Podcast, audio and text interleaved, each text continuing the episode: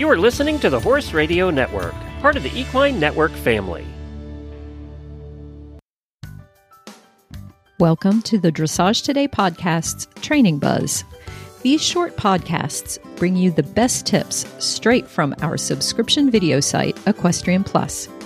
To get full access to over 5,000 videos, go to equestrianplus.com and enter DT Podcast to get 15% off your first month's subscription. Now, listen in on this week's buzz and enjoy the ride.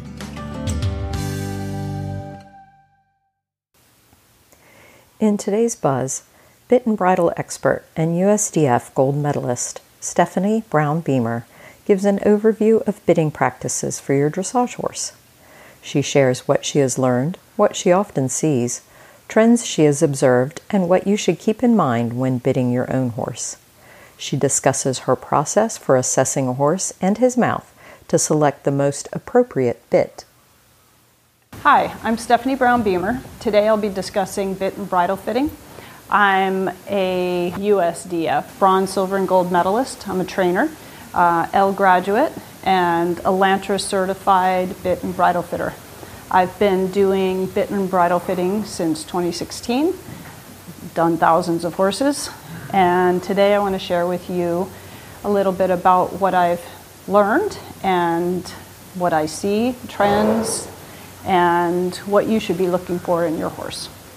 When we think about the horse and our bit and bridle fitting, one thing that we do need to consider is the whole horse from our farrier care to our working closely with our vet for lameness, soundness, with our saddle fit, um, body work, you know, chiropractic, so that we're addressing the whole horse and not just each individual part. They all work together to have a healthy horse to create the best partner we can possibly have. Another important piece when we are addressing the whole horse is nutrition. If our horse doesn't have a well balanced diet, then they're not going to put on the muscle.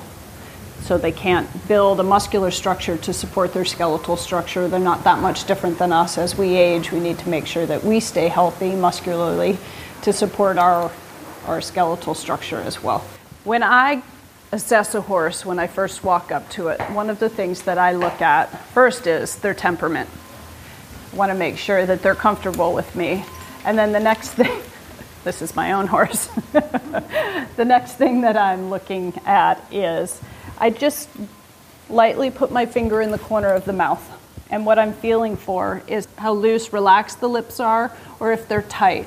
And what that starts to do is give me a little bit of information as to possibly how comfortable or uncomfortable the horse has been with the bit over time. Um, oftentimes, you'll feel a band in the corner of their mouth. And what I've found is that that tends to be found in horses that have been comfortable over time, that have been pursing their lips. Um, the next thing that I look at is the length of the smile from the front of the muzzle to the corner of the mouth in proportion to the head. And his on a scale from zero to 10 would probably be a six and a half to a seven. 10 being the shortest mouth, zero being the longest mouth. What we find nowadays is a lot of our more modern warm bloods will have short smiles. Why it's important to know is if we think about the horse's tongue as the top of my hand, back by my wrist is the back of the tongue, this is the front of the tongue. The back of the tongue is the thickest, fleshiest part of the tongue. It's the least sensitive part of the tongue.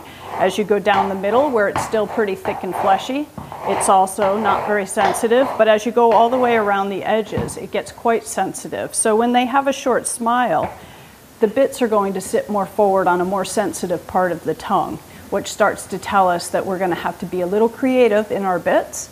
There's a number of bits on the market that sit further back on the tongue where they're sitting on a less sensitive part. So then once I evaluate the length of the smile, what I'm going to do is open the lips and I want to look at how fleshy the lips are.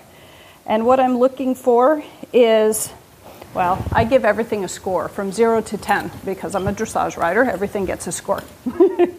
um, and what I'm looking for is how fleshy this part of his lips are, right in here. And the reason this is important to notice is because these, that tissue in there is quite sensitive. And what I'm going to do is I'm going to lift his head a bit and look at his bottom first cheek tooth. And what I'm looking for is to see how, how tall or short it is. The reason it's important to do that is that when they have a very short first cheek t- tooth, what can happen as you put the bits on the tongue you pick up on the reins, it can push all that tissue back. We really need to make sure that the dentist files the edges of that tooth round and soft so that that tissue can slide over that tooth if it needs to. Um, then the next thing I'm going to look at is the thickness of his tongue. And this horse, he's half Frisian, has quite a thick tongue. And then I give it a score from 0 to 10. He'd be about a 7. And then the next thing I'm going to look at on his tongue, I want him to kind of lower his tongue a little. And the tongue is a muscle. And oftentimes we'll see a lump. Thank you. We'll see a lump on the tongue. And what that is, most horses will have a slight lump, but some will be quite extreme. Stallions, you can see a, a striation in the muscle straight across the tongue, and what that is is the horse retracts their tongue a bit, puts the tongue against the back of the bit, and to stabilize it. And in some cases, when the horse really pulls the tongue back, they'll put a lot of the tongue behind the bit to stabilize it, to give themselves some relief from the discomfort. In stallions, because they build muscle so much more, and their jaws, their jowls, their neck are so strong, is they'll pull that tongue back put it behind the bit. And the first time I saw it was years ago in Utah when I was riding a quarter horse, and he had been a stallion for a long time, and I thought he had cut his tongue. And after years of seeing horses with these lumps and the stallions that actually have this line straight across their tongue, I realized that it's from them bracing the back of the tongue against the bit. I saw a draft horse a few months ago that had been uh, a driving horse with the Amish, and his tongue actually folded over on top of itself because I'm sure he was in a driving bit pulling a lot of weight. Um, so that's another thing to notice, and that will start to tell you how comfortable or uncomfortable your horse has been over time. Then I'm going to look at his palate. If he opens his mouth. And this particular horse has a, a bit of a low palate, but the one thing that we do know is that when horses start to age, their incisors start to grow forward. Their bottom molars, uh, first cheek tooth, tend to get a little short. And what happens is the palate then drops. So, horses that went in a particular bit when they were five, when they're 15, don't may not tend to go as well in that particular bit. Um, and Griff is 18 this year, unfortunately. I wish he was eight. Um, and his palate has definitely dropped a bit. Then I'm going to look at the corners of his mouth, the commissures of his mouth, right in here. And he has a little bit of, of pigmentation, which tells me that he's had maybe some abrasions in the corner of his mouth, some cuts and that can be due to the bit. Um, you know, you do have to take into consideration the climate that you're riding in. I always suggest people use some type of uh, bit butter or Vaseline or Desitin or something like that to keep the corners of the mouth nice and supple and not too dry. Another piece that I always feel for is the bars.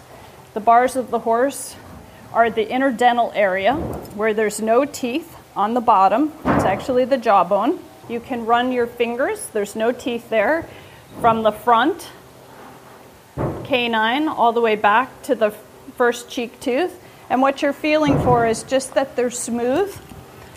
I've known horses to have bone spurs.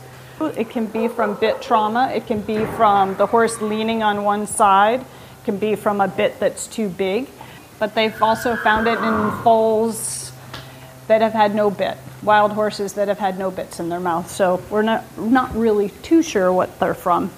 I've seen abscess on the bars. Um, the bars only have skin about three millimeters thick. They're, the bars are only about that wide. We all tend to think they're about this wide, but they're not, they're quite narrow. So when you're thinking of your bits, you want to make sure that the lozenge in the middle and the rings for the lozenge in the middle of a double jointed bit are not wider than the bars because then you'll have you can have some bit trauma and pressure on the bars. Um, horses like Arabs and thoroughbreds tend to have very sharp angular bars with even thinner skin on them. So they tend to have a little bit more sensitive mouth. I do see it a lot in more modern warm bloods. They seem to have quite sharp bars. Um, so those are things to take into consideration. Maybe finding a bit that has a little more even pressure across the whole tongue.